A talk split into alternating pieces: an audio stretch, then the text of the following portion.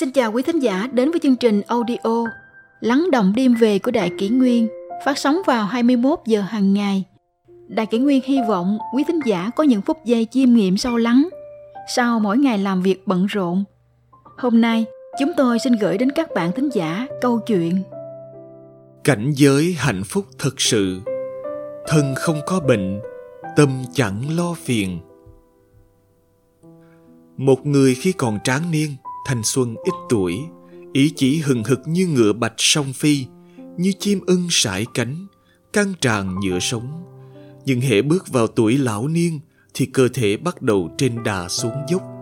Lúc này mới minh bạch điều gì mới thực sự là hạnh phúc. La ẩn, nhà thơ đời đường có câu rằng Được thì ca hát, mất thì buông.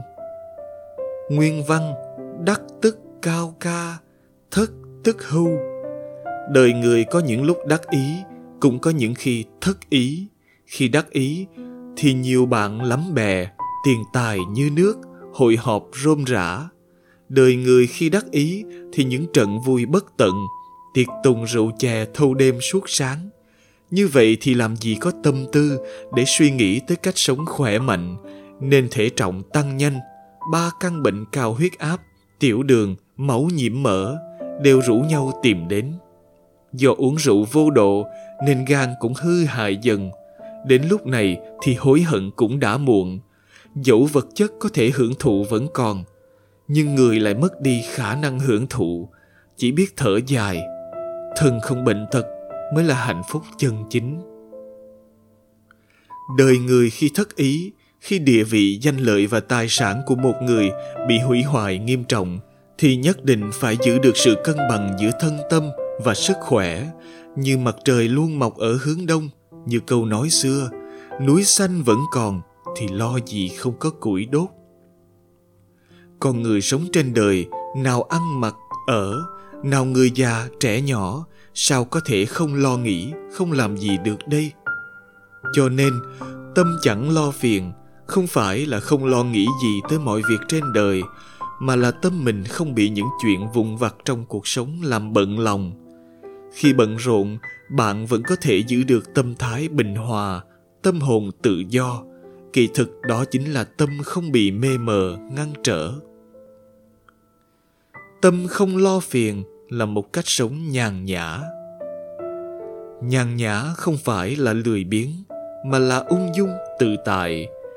Nếu có lo nghĩ thì cũng không vì cuộc sống bận rộn mà thần trí mê mờ, quên mất thưởng thức hương vị thực sự của cuộc sống, nắm vững ý nghĩa chân chính của kiếp người. Trong cuộc sống này có rất nhiều người dốc hết toàn bộ sức lực vào việc sản xuất, nên luôn bận rộn, căng thẳng như đám tơ vò. Vì bận rộn nên rất nhiều người ngay cả đi thang máy cũng phàn nàn quá chậm chạp. Họ sớm đã không còn cảm giác tĩnh lặng, thư thái để lặng nhìn màu xanh biếc, muốn khoác chiếc áo người.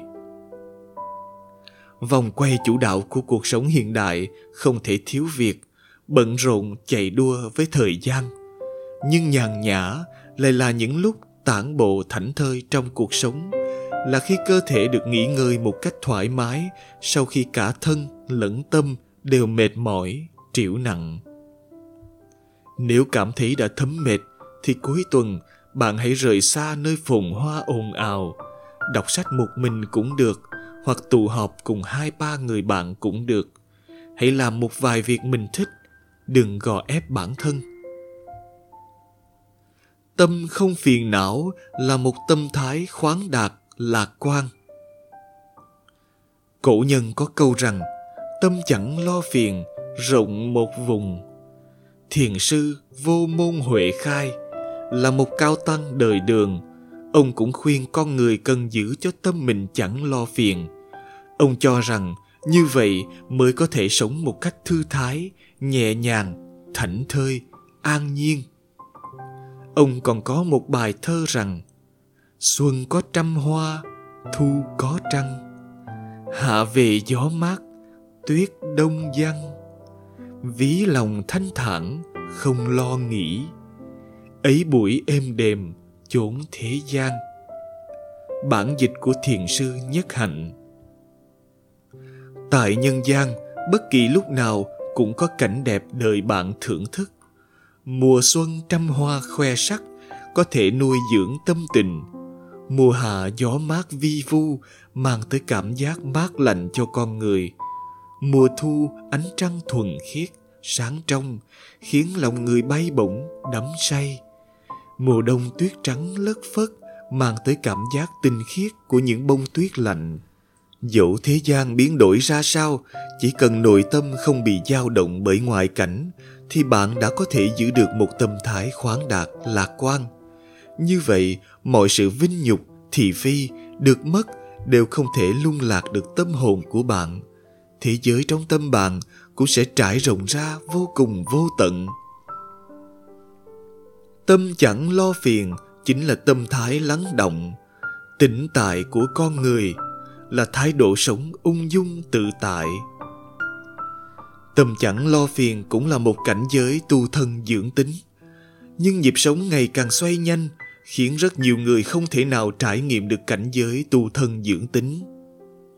Tu thân dưỡng tính là sự tĩnh lặng như ngắt bông cúc dưới hàng rào phía đông thảnh thơi nhìn ngắm núi nam. Nguyên văn, thái cúc đông ly hạ, du nhiên kiển nam sơn.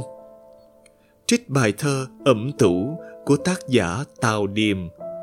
Nó nhấn mạnh sự lãng quên mọi thứ công danh lợi lộc ngoài thân. Đó còn là âm thanh ấm áp khi tối đến trời muốn đổ tuyết, được dốc cạn một ly. Nguyên văn vãng lai thiên dục tuyết năng ẩm nhất bôi vô. Trích bài thơ vấn lưu thập cửu của bạch cư dị. Nó kêu gọi sự trở về của tình bạn và vỗ về tình thân. Một người sống trên đời trong một chừng mực nhất định thì sống cũng là một cảnh giới. Cảnh giới có cao có thấp, nếu tâm chẳng lo phiền thì trong tâm không có phiền não. Hết thảy những cảnh tượng, sự vật mà bạn nhìn thấy đều sẽ mang đến cho bạn niềm vui bất tận. Bạn cũng sẽ cảm thấy nơi nào trên thế gian cũng tràn đầy tiếng vọng về ấm áp. Nhưng muốn đạt tới cảnh giới, tâm chẳng lo phiền, không phải là một việc dễ dàng. Trong cuộc sống của mỗi người, thường sẽ gặp phải rất nhiều trắc trở và phiền muộn sẽ chẳng bao giờ có một cuộc đời đều thuận buồm xuôi gió, được trao tặng cho bất kỳ ai. Có người khổ vì tình đứt từng khúc ruột, có kẻ lại khổ vì danh, đeo đuổi không thôi, mà thất vọng tràn trề. Người nghèo khổ vì miếng cơm manh áo, kẻ giàu sang khổ vì nghĩ cách giữ của, ăn không ngon, ngủ không yên.